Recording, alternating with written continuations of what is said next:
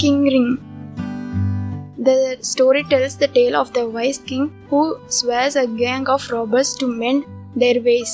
Long ago, there uh, lived a king who was called King Ring because he wore many rings and chains. King Ring was very kind and generous to his people and he always gifted away his ring and chains to any needed person who visited his castle.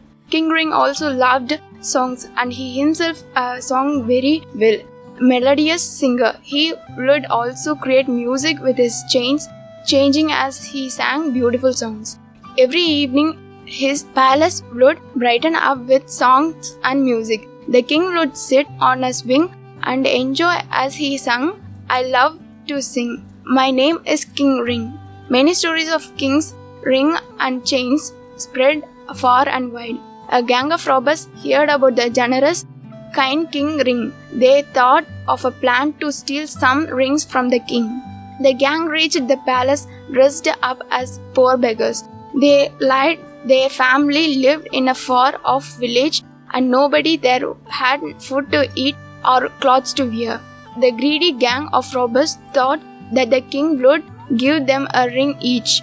King Ring was generous but not foolish. The king then made an announcement. He said he would take care of the food and clothes that were needed by their whole family, but he did not give a single ring to any member of the gang. In fact, the king decided to punish them.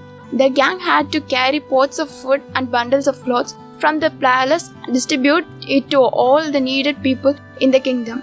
That's when they saw where actual hunger and poverty.